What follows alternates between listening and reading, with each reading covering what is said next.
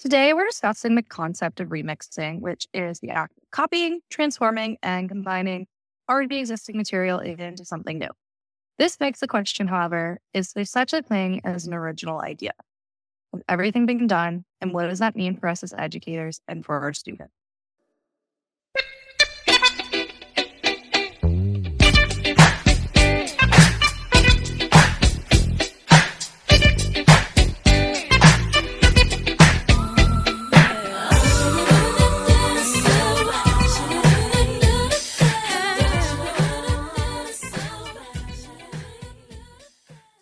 Hi, everybody. Uh, my name is Mike Gerber. I am a second year teaching fellows uh, fellowship member, which means that I am pursuing my graduate degree at Adelphi in uh, secondary science ed. And I currently am a full time teacher at Hero High School in the Bronx, where I teach ninth and 10th grade physics.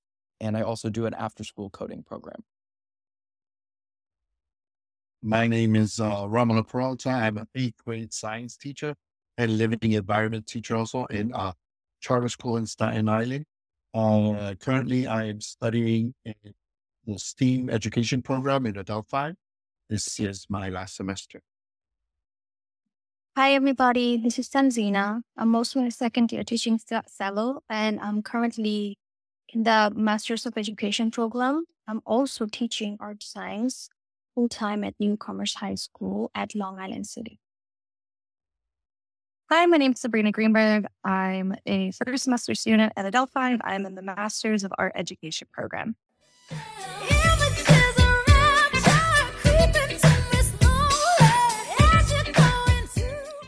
So, are there any original ideas or has everything been done? Is everything a remix?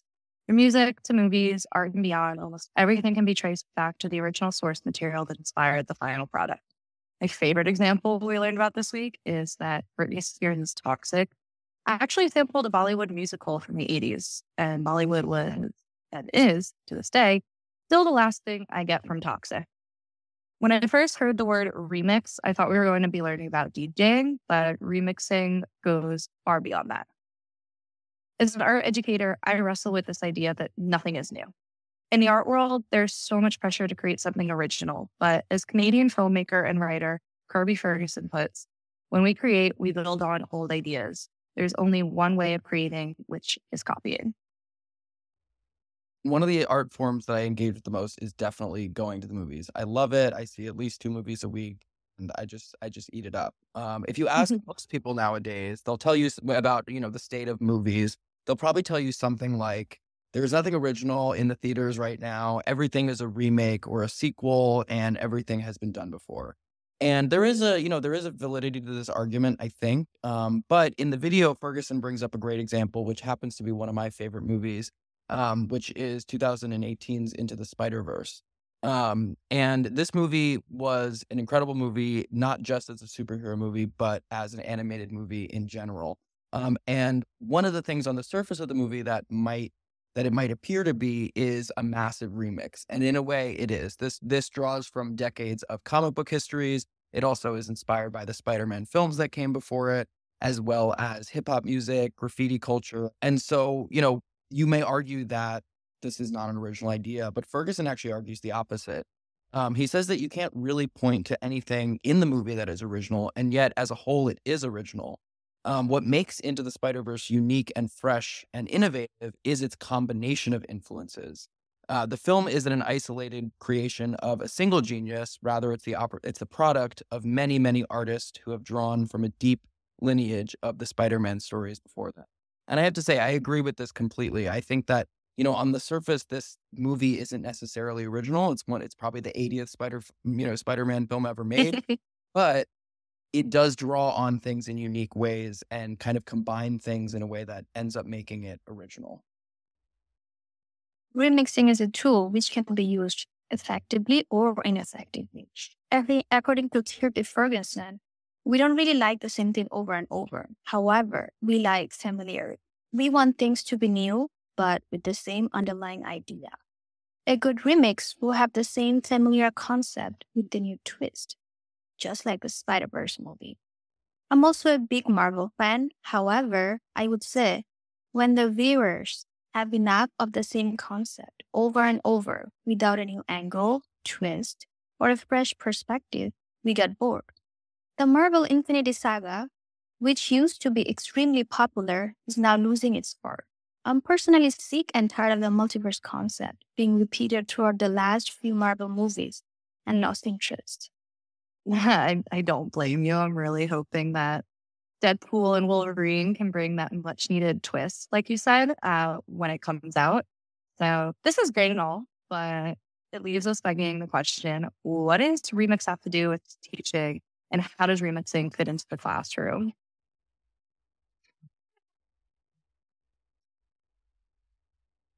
Okay, uh, as a teacher, depending on the school, it's most likely that you already have a design curriculum and probably the first year teaching, you will follow the given, the given sequence. Uh, as you feel more comfortable with your content, you'll start creating your own twist and adaptation. In my experience, I have been using Amplify Science to teach eighth grade science. Uh, according to my students, I'll use different types of curriculums. Uh, in one case, uh, for students that are a little bit more independent, I'll use the curriculum that they did and they developed during COVID. Uh, and for more sca- scaffolding steps for students that need a thorough uh, instructions, I'll, use another remix that we can do. So teachers, I would say, are masters in remix. teachers are also like DJ remixer masters, huh? Um, yeah, that's actually really cool. I didn't even think about how remixing could apply to teachers like that. Uh, like I said, this is only my first semester, so I haven't had the opportunity to work in the classroom yet. So I didn't even consider how you have to take the curriculum your school gives you or purchases um, and adapt to remixing it to fit your class. Yeah, I can definitely agree with this. You know, I, I'm very early in my career. I've only been teaching for about a year and a half, but I can say that, you know, one of the pieces of advice that I got from many teachers who have been doing it a lot longer than I have, particularly in my first year, uh, was the, you know, a phrase that we've all heard uh, don't reinvent the wheel. And the first time I heard this as a teacher, I was like, well, wait a minute. Why, you know, I, I can just, I can just take stuff and that that's okay. Um, and many teachers have shown me that, you know, it is okay to use somebody else's resources, of course, as long as you are adapting it to your own students. Um, and this reminds me of one of the very popular teacher resources, which is called Teachers Pay Teachers or TPT.com. Uh, if you're not familiar with this website, basically what it does is it's just an online space where teachers can post um, either worksheets or PowerPoint presentations or project ideas, really any kind of uh, teaching materials they want. And they can charge people for it. So they have the option to do it as free, but they also have the option to charge people for their work. And so as a user, as a teacher, you can download and pay for other teachers' work. So this is a whole system that runs on not re- reinventing the wheel, right? And so teachers are taking what they have and adapting it for students. And I've even seen, you know, in looking for my own resources on things, if I search, for example, kinetic and potential energy worksheets as a physics teacher, I might see four of a very, very similar looking worksheet pop up on this website. And what that tells me is somebody has gone on this website, purchased a, uh, you know, a resource and then remixed it themselves and have then reposted it. And so this whole website is an idea of remixing. And this reminds me of the quote from the video from Yohji Yamamoto, which is saying, Start copying what you love. Copy, copy, copy. At the end of the copy, you will find yourself. And, you know, as somebody who was very early on in my career as a teacher, I'm sort of the more copying I do and the more adjustments I make for my own classes, the more I kind of find my own, you know, vision and um, my voice as a teacher. I'm also a new teacher. As a second year teacher of a Regents course, I feel pretty limited in terms of how much originality I can use in my own classroom. We don't have much room for authenticity because we are dictated to teach to standards and curriculum, meet the desired performance targets, follow starting pacing calendar, and prepare students for standardized exams like the Regents. The Regent scores of our students at the end of the year are accounted for when it comes to the tenure process. Standards. I know it's uh, really difficult to be a teacher and have all these standards that we have to following teach. Um, but this craft of remixing not only demands us understanding the standards, but also how to use uh, commercial material in the remix. So according to no, Knobel and uh, Lankshear, 2008, page 28, from an educational standpoint, the, re- the recent development of a creative Commons CC Learn license is groundbreaking. It focuses on addressing legal, technical, and cultural barriers through remixing education materials and contributes directly to opening spaces with classrooms for more sustained attention to an engagement with remix practices. This allows this website, which is allowing us to do is see what material we can use without having any legal problems because schools do acquire a specific curriculum and we do have to understand about the copyright that they implement. Yeah, I totally empathize with that struggle, especially, you know, feeling really limited in how much of your own you can mix into your curriculum. Um, uh, since finishing this week's readings, I've been racking my brain trying to figure out ideas on how to teach about remixing in the classroom because I found it really interesting. Um, I think as an art teacher, I can show my students that even some of the most well accomplished and famous artists learn by copying. Uh, even the famous Vincent van Gogh owned up to copying. We actually have a letter he wrote to his brother in 1888 saying, All my work is based to some extent on Japanese art. Like he admits it right there. uh, I didn't even know this, but now looking at his art and examples of classic Japanese pieces um, that he drew inspiration from, I totally see it. Even further, though, Van Gogh literally copied other works. Uh, in an article titled Vincent van Gogh Copying Other Artists, art historian Anastasia Manioudaki explains how Van Gogh's rendition of Eugene Delacroix's Good Samaritan was likely copied from a print due to the fact that Van Gogh's version is a mirrored reflection of the original. However, if you look at the two side by side, you can still easily pick out Van Gogh's painting. Uh, despite copying another work, the style still comes through. Van Gogh's version of The Good Samaritan is still completely his own. That is really fascinating, Sabrina. I would never have thought that such a famous artist like Van Gogh would, would have so many influences and own up to copying um, in the way that he did. It also makes you think that it would be a good tool for students to become less intimidated by art. If they realize that such a well established and famous artist, you know, did have, have all these influences, and they might not feel so bad about, you know, using influences of their own to develop their own artistic style. It's a great way to design to develop your own aesthetic.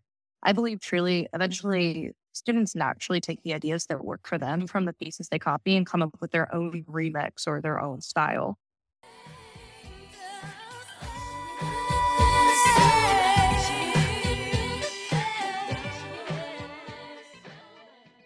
I have found that remixes have allowed for a, wide range of students to access and interpret course material in a way that allows them to connect to their prior knowledge to build a product.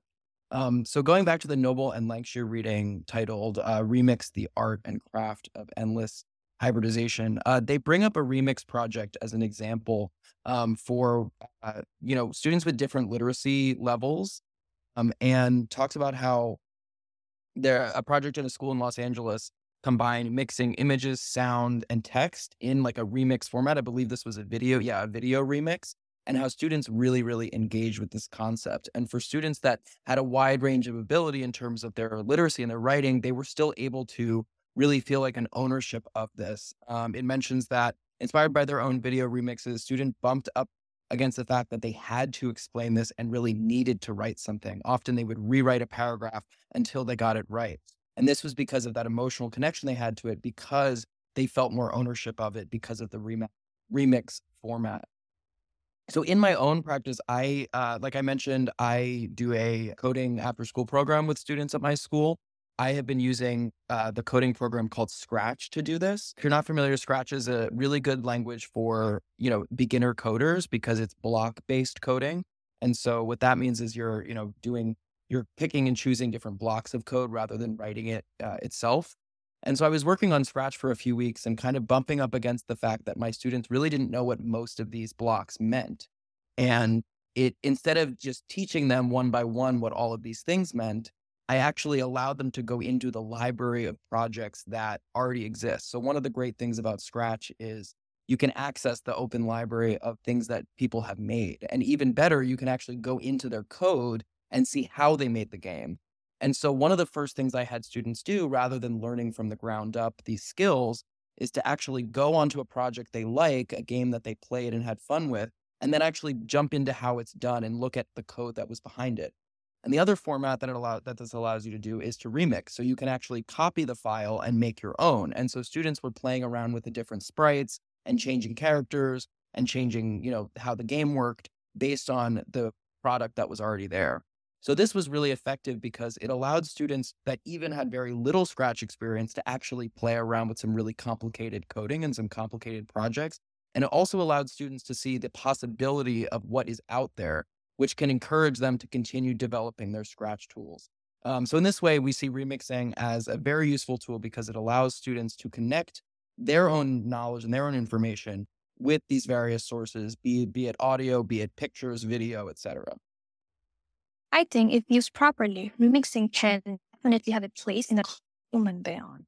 It can certainly be an incredible resource for creative expression, problem solving, and learning by failure using the experiences of the past, whether it be from learning about great minds, current examples, or relevant personal experiences. Yeah, I mean, overall, this whole uh, the readings from this week uh, really just blew me away because again, I went in thinking we were going to be learning about DJs, but remixing clearly goes way beyond just DJs. It's in our art, our movies, our classrooms, and beyond. And even as an art educator, I see no problem with copying, and I truly believe it's a crucial part of the creative process. While it may be tricky to bring remixing ideas into classrooms effectively, doing so can be really satisfying and valuable for both students and teachers. I believe that investing time and effort in using remixing in a thoughtful way can be a great educational benefit for everyone involved. And so we want to hear from you. You know, we talked about a lot in this in this podcast episode, and we have a couple of questions for you. So let us know in this week's voice thread uh, what you think about we talked about. First, how would you use uh, remixing in your classrooms? Have you used remixing in your classrooms? Has it gone well? Has it gone poorly? Um, and then, you know, just for fun, what is your favorite song that is a popular remix or sample of another song? There are plenty out there, and you might be surprised. One of your favorite songs might actually be a, a remix or a sample of something that that you it never probably is. Probably is, yeah. And so to take us out here, we're going to play again the song you've been hearing throughout the episode, which is one of our favorite sampled and remixed songs. Uh, it started out as Genius of Love by the Tom Tom Club in 1981 and was sampled by Mariah Carey in her hit Fantasy in the year 95. Uh, and recently in 2021, the song was again remixed and sampled by the rapper Latto in the song Big Energy. Thanks for listening to the podcast, and we hope you enjoyed.